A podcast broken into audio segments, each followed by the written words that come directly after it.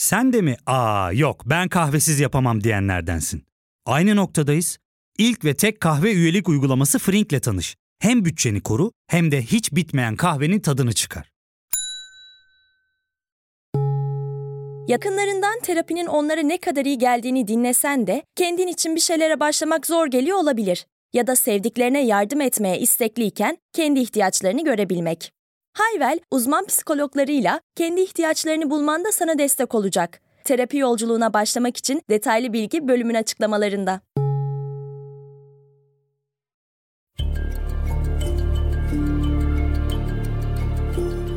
Merhaba, ben Ali Yağız Baltacı. Bilgisel'de bu hafta Cumhuriyet Halk Partisi Genel Başkanı Kemal Kılıçdaroğlu'nun siyaset serüvenini mercek altına alıyoruz. Hazırsanız başlayalım.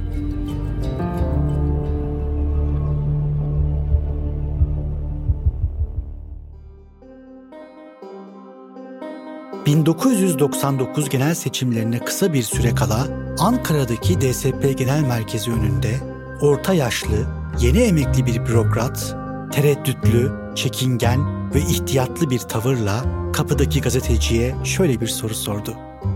Affedersiniz, DSP sizce Ankara'dan 6 milletvekili çıkarabilir mi? DSP'nin seçim listesini açıklamasını bekleyen gazeteci aday adaylarının sorularına aşina olmalı ki bilemiyorum, pek kolay değil şeklinde geçiştirici ve umursamaz bir yanıt verdi. Bu cevap karşısında canı sıkılmış bir şekilde gazetecinin yanından uzaklaştı bürokrat. SSK Genel Müdürlüğü'nden emekli olduktan sonra siyasete atılmaya karar veren bu kişinin ismi Kemal Kılıçdaroğlu'ydu. DSP'den gelen Ankara 6. sıra milletvekili adaylığı teklifini kabul edip etmeme arasında gidip geliyordu Kemal Bey. DSP'nin esas planı Kılıçdaroğlu'nu daha konforlu bir yerden 3. sıradan aday göstermekti. Ancak Rahşan Ecevit'in kararıyla kendisine 6. sıra uygun görülmüştü. Bunun üzerine DSP defterini kapatan Kılıçdaroğlu'nun siyaset macerası ise daha yeni başlıyordu. CHP Bilim Yönetim ve Kültür Platformu için yolsuzluk raporu hazırlayan Kılıçdaroğlu, dönemin genel başkanı Deniz Baykal'ın dikkatini çekmeyi başardı. Böylece 3 Kasım 2002 genel seçimlerinde İstanbul'dan milletvekili adayı olarak siyasi arenaya atıldı Kemal Kılıçdaroğlu. Seçim sonucunda DYP ve MHP'nin baraj altında kalması üzerine beklenenden daha çok milletvekili çıkarmıştı CHP. Parlamentodaki yeni yüzlerden biri de Kılıçdaroğlu olmuştu. İslamcı köklerden gelen AK Parti'nin tek başına iktidar olması, ana muhalefet partisi CHP'yi de rejim savunucusu bir pozisyonda konuşlandırdı. Baykal öncülüğündeki parti, şeriat iddialarına karşı askerin ve layık bürokrasinin güvencesi konumundaydı. Bu konuşlanma CHP'nin ideolojik duruşuna da yansıyordu. Batı yanlısı, liberal, ılımlı İslamcı AK Parti'nin karşısında ulusalcı, devletçi, güvenlikçi, rejim muhafızı bir hüviyete büründüler. Baykal'ın bu tavrı dindar kesimin ve Kürt vatandaşların partiden uzaklaşmasına sebep oldu. CHP %20'lik bir dairenin içine sınırlanmıştı. 2004 yerel seçimlerinde alınan mağlubiyet, parti içinde yeniden yapılanma konusunda gündeme getirdi. Baykal'a muhalif 30 milletvekili iktidara yürüyüş hareketi adında bir bildiri yayınladı. Bildiri özetle CHP'nin siyaset yelpazesini genişletmesini istiyordu. Ancak bu bildiriyi imzalayanların çoğu Deniz Baykal'ın hışmına uğrayıp tasfiye edildi. Bildiride imzası olanlar arasında Kemal Kılıçdaroğlu da vardı. Ama bu tasfiye furyasından kendini kurtarmayı başarıp kara listeye girmedi. İlk muhalefet girişimi genel merkezin kalın duvarlarına çarpan Kılıçdaroğlu daha küçük adımlarla ilerlemeye karar verdi. 2007 seçimlerinde yeniden milletvekili seçildi. Meclisteki staj dönemini tamamlayan Kemal Bey için yeni dönem sesini daha fazla duyurabileceği imkanları da beraberinde getirmişti. Deniz Baykal'ın isteğiyle partinin grup başkan vekili oldu. Kılıçdaroğlu'nun en azılı muhaliflerinden biri olan Muharrem İnce'nin aktardığına göre Kemal Bey eşi görülmemiş bir çalışkanlıkla bu grup başkan vekilliği görevine asıldı. Öyle ki Türkiye Büyük Millet Meclisi'nin en çalışkan vekil olarak anılıyordu. Başta yolsuzluk olmak üzere birçok konuda raporlar hazırladı. Bu dosyaların meclis sınırlarını aşıp tüm kamuoyunun dikkatini çekmesi ise çok uzun sürmedi. Muhalif camiaların büyük beğeniyle karşıladığı Kılıçdaroğlu'nun yaptığı açıklamalar artık ülke çapında takip ediliyordu. Müthiş bir özveriyle yolsuzluk dosyalarına odaklanmaya devam etti Kılıçdaroğlu. AK Parti Genel Başkan Yardımcısı Şaban Dişli, Milletvekili Dengirmir Mehmet Fırat ve Ankara Büyükşehir Belediye Başkanı Melih Gökçek hedefindeki isimler oldu. Bu siyasilere yönelik hazırladığı yolsuzluk dosyaları sayesinde televizyonlarda adını en sık duyduğumuz siyasetçilerden biri haline geldi. Öyle kolay kolay kaçmak yok. Tabii tabii Daha yok. Gene, gene geleceğiz bir araya. Devam bir konuda değil. Ben şu soru ben şu Evet. sorunun yanıtını daha alamadım bakın. 300 dolardan herhangi bir büyükşehir belediye başkanı ister Türkiye'de ister yurt dışında 300 dolardan kendi halkına doğalgaz sayacı satan bir ülke göstersin. Göster. Biz 300 euroya Bu başarısı üzerine CHP 2009 yerel seçimlerinde kendisini İstanbul Büyükşehir Belediye Başkanlığı'na aday gösterdi. Kadir Topbaş karşısında son derece enerjik ve pozitif bir kampanya yürüttü. Kağıthane'yi de biliyorum, Sancaktepe'yi de biliyorum. Sayın Kadir Topbaş hiç meraklanmasın. Ben metroyu da biliyorum. Metronun nasıl yapılması gerektiğini de biliyorum. İstanbul'un kaynaklarının bir avuç rantiyeye değil, İstanbullulara hizmet etmesi gerektiğini gayet iyi biliyorum. Yine Sayın Kadir Topbaş'a hatırlatmak isterim. Ben saydam belediyeciliği getireceğim. Kapalı kapılar ardında ihale yapılan bir belediyeciliği İstanbul'un tarihine gömeceğim. Bundan Sayın Kadir Topbaş emin olsun. Buna rağmen CHP İstanbul seçimlerini kaybetti. Fakat oy oranında artış vardı. Bu süreç Kemal Bey adına birçok artı sağladı. Seçim sonrası grup başkan vekilliği görevine geri döndü Kılıçdaroğlu. Çalışmalarına kaldığı yerden devam etti. Yükselen şöhreti kendisine cesaret ve özgüvenle aşıladı. Artık genel merkezden bağımsız çıkışlar ve açıklamalar da yapıyordu. Bunun ilk örneği 2009 sonlarında görüldü. CHP Genel Başkan Yardımcısı Onur Öymen, partinin en etkili ve ulusalcı isimlerinden biriydi. Türkiye Büyük Millet Meclisi'nde demokratik açılım görüşmeleri yapılırken CHP adına konuşmuş ve Dersim isyanında yaşananları savunmuştu.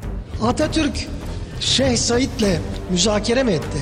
Dersim isyanını yapanlarla müzakere mi etti? Onların sözcüleriyle, temsilcileriyle masaya mı oturdu? Bunların hiçbirini yapmadı arkadaşlar. Yabancı ülkelerin istihbaratından mı yararlandı? Hayır.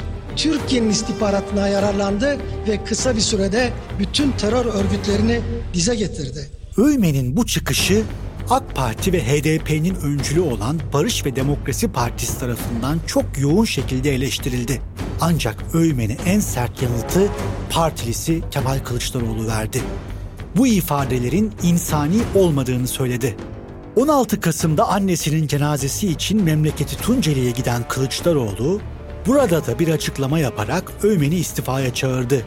Onur Öymen ise istifa etmeyi düşünmediğini belirterek kamuoyuna açık bir şekilde birbirimizi eleştirmek parti geleneğimizde olan bir durum değildir sözleriyle Kılıçdaroğlu'na yanıt verdi. Mayıs 2010'da Kemal Kılıçdaroğlu'nun siyasi kariyerindeki en büyük dönüm noktası yaşandı. Kendisine kurulan kaset kumpası sonrasında Deniz Baykal, CHP Genel Başkanlığından istifa etmek zorunda kalmıştı. Bu konuyu CHP kaset süreci Baykal'ın istifası başlıklı 6. bilgisel bölümümüzde tüm ayrıntılarıyla anlatmıştık. Hikayenin tüm detaylarını o bölümde dinleyebilirsiniz. Baykal'ın istifası sonrasında partinin genel başkanı seçildi Kemal Kılıçdaroğlu. 12 Haziran 2011'deki genel seçimler siyasi kariyerindeki ilk ciddi sınavdı Kemal Bey'in. %26 oy oranını yakalayan Kılıçdaroğlu'nun liderliğindeki CHP, bir önceki seçime kıyasla puanını %5 yükseltmişti. Bu da 3,5 milyon yeni oy aldıkları anlamına geliyordu. Yeni CHP iddiası ilk meyvesini vermişti. Adalet ve Kalkınma Partisi'ne başarılar diliyoruz. Ancak şunu unutmasınlar. Daha güçlü bir Cumhuriyet Halk Partisi var. Bunu unutmasınlar. Sadece AKP değil. Sadece AKP değil. Bütün dünya unutmasın. Daha güçlü, daha dinamik, daha genç, dünyaya daha özgürce bakan bir Cumhuriyet Halk Partisi var. Partililerin güven oyunu alan Kılıçdaroğlu yenilenme çalışmalarını sürdürmeye devam etti. Ancak burada bölüme ufak bir ara vereceğiz. Döndüğümüzde CHP'deki kabuk değişimini masaya yatıracağız.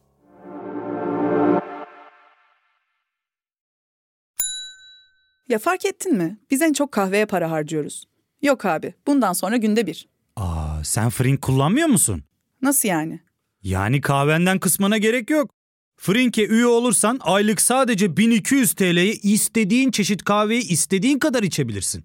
Günlük 40 TL'ye sınırsız kahve mi yani? Çok iyiymiş. Aynen. Hatta şu anda 200 TL'lik bir indirim kodu da var. E hadi hemen indirip üye ol da bu fırsatı kaçırma. Terapiye başlamak, içinden çıkamadığın döngüleri kırmak, bazı yanlış bulduğun kararlarını değiştirmek ve kendinle beraber daha huzurlu bir yaşam inşa etmek için atabileceğin en değerli adımlardan biri. Hayvel ile yoğun yaşam tempona uyum sağlayarak online terapi seanslarını takvimine göre ayarlayabilirsin. Bini aşkın uzmandan sana en uygun terapisti seçebilir, PodB10 koduyla indirimden yararlanabilirsin. Detaylı bilgi açıklamalardaki bağlantıda. 2011 genel seçimlerinden sonra Kılıçdaroğlu partideki yenilenme çalışmalarını daha da yoğunlaştırdı. İlk olarak Deniz Baykal ve Önder Sav'ın öncülüğündeki kadrolarla hesaplaştı. Ona göre 2002-2007 arasındaki dönemde partinin konuşlandığı ulusalcı ve sert profilin değişmesi gerekiyordu. CHP'nin seçmen kitlesi ancak bu şekilde büyüyebilirdi. Parti örgütlerinde, genel merkezde ve milletvekili listelerinde liberaller, mütedeyyin kişiler ve Kürt kimlikleriyle tanınan siyasetçiler de yer alıyordu artık. Kılıçdaroğlu'nun en büyük başarısı ise bu dönüşümü sessiz sedasız yapabilmesi, kadro değişimini çok olağan bir durummuş gibi gösterebilmesiydi. 2014 Cumhurbaşkanlığı seçimlerinde ise ilk siyasi kumarını oynadı Kılıçdaroğlu. MHP ile ortaklık kurup seçimlerde Ekmelettin İhsanoğlu'na aday gösterdiler. İhsanoğlu, CHP'nin siyasi kültürüyle hiç örtüşmeyen bir isimdi. İslam İşbirliği Teşkilatı'nın eski genel sekreterini Cumhurbaşkanı adayı olarak göstermek, CHP'nin muhafazakar kesime açılma sürecinin o güne dek en cesur hamlesi olmuştu. Yapılan eleştirilere rağmen Kılıçdaroğlu bu kararın arkasında durdu. Parti içinden yükselen tepkilere ise bugün bile tartışılan şu açıklamayla yanıt verdi. Kalkmışız efendim biz sandığa gitmeyeceğiz. Niye gitmeyeceğiz? E o da Erdoğan'a benziyor, bu da Erdoğan'a benziyor. Siz Erdoğan'ı hiç tanımamışsınız demek ki. Bu ülkede yaşıyorsanız çocuklarınıza karşı sorumluluğunuz var. Adam gibi tıpış tıpış sandığa gideceksiniz. Oyunuzu kullanacaksınız. Demokrasinin gereği... 2014 Cumhurbaşkanlığı seçimlerinde Ekmelettin İhsanoğlu istenen etkiyi gösterememiş, oyların %38'ini toplayarak Recep Tayyip Erdoğan karşısında yenilgiye uğramıştı. CHP ve MHP ile birlikte toplamda 11 partinin desteğini alan İhsanoğlu ve çatı aday projesi başarısız olmuştu. İhsanoğlu tercihindeki tutum ve seçimde alınan başarısızlık, CHP içinde Kılıçdaroğlu'na muhalif seslerinde yükselmesine zemin hazırladı. Parti içi muhalefetin başındaysa Muharrem İnce yer alıyordu. İnce, seçimde alınan başarısızlığın ardından kazan kaldırarak 5 Eylül 2014'te yapılan 18. olağanüstü kurultayda genel başkanlığı adaylığını koydu. Ancak kurultaydan mağlubiyetle ayrıldı. Kemal Kılıçdaroğlu muhteşem bir hatip, birikimli bir teorisyen değildi.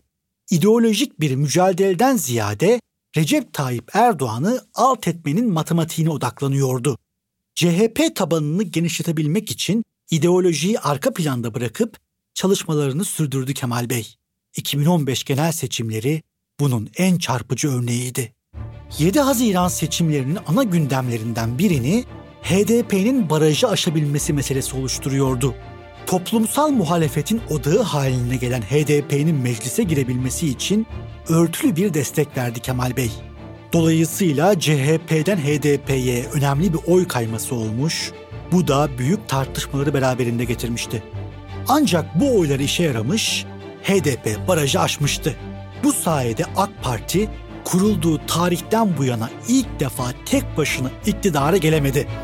Böylece Kemal Kılıçdaroğlu için başbakanlık yolda açılmış oldu. Ancak MHP ve HDP'nin koalisyon kurmayı kabul etmemesi süreci tıkadı. Koalisyon hükümetinin kurulamaması seçimlerin yeniden yapılacağı anlamına geliyordu.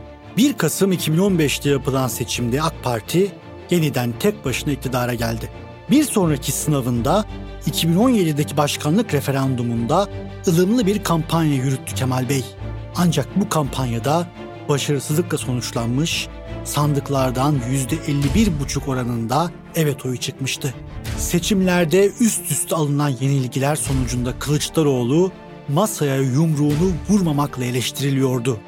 Kendisinden beklenen reaksiyonuysa 2017 referandumundan 2 ay sonra Enis Berberoğlu'nun tutuklanmasının ardından gösterdi Kılıçdaroğlu.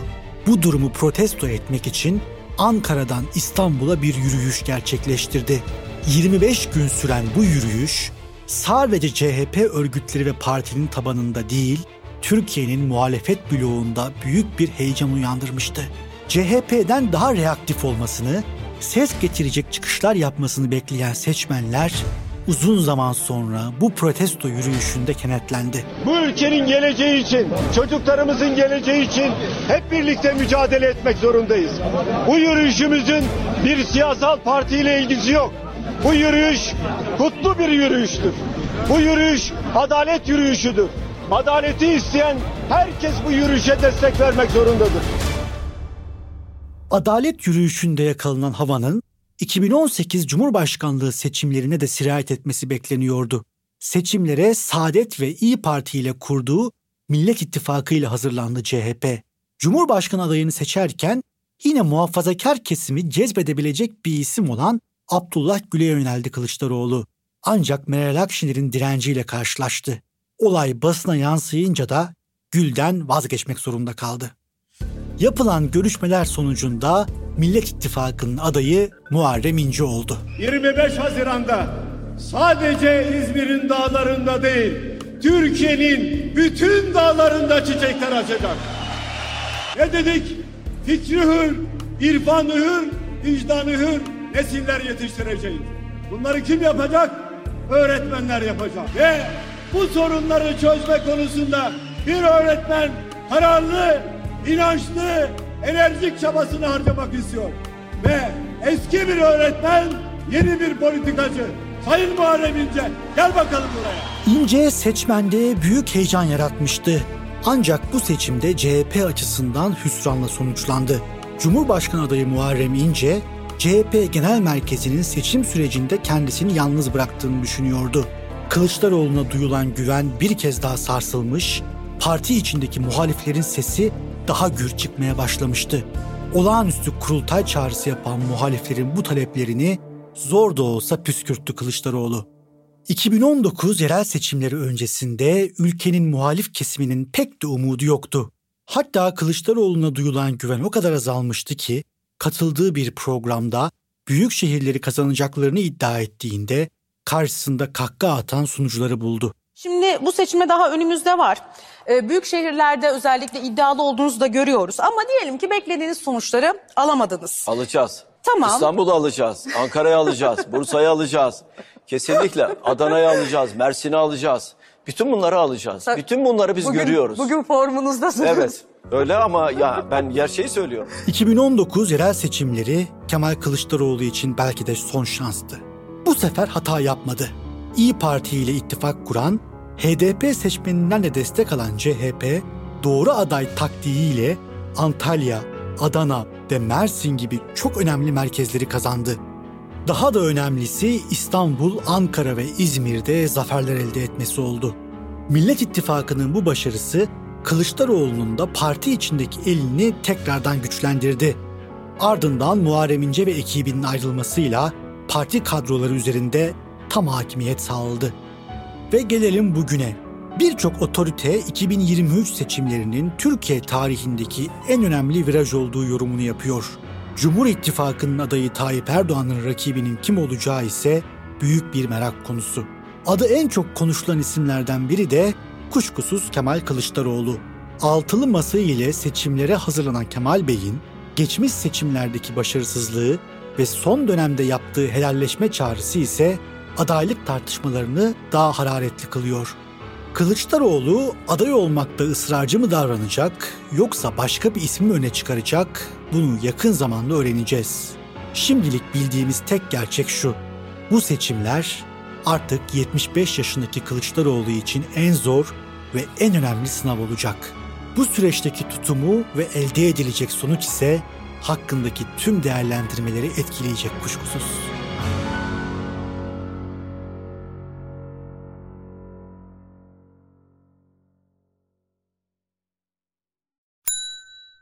İlk ve tek kahve üyelik uygulaması Frink, 46 ildeki 500'den fazla noktada seni bekliyor. Açıklamadaki kodu girerek sana özel 200 TL'lik indirimden faydalanmayı unutma. Hadi sen de Frink üyeliğini başlat, kahven hiç bitmesin. Hem bugününe hem yarınına katacaklarıyla terapi yolculuğuna ve daha iyi hissetmeye bugün Hayvel ile başla. Açıklamadaki linkten Hayvel'i indir, ücretsiz tanışma görüşmelerinin ardından bütçene uygun seans paketini seç ve terapi yolculuğuna başla.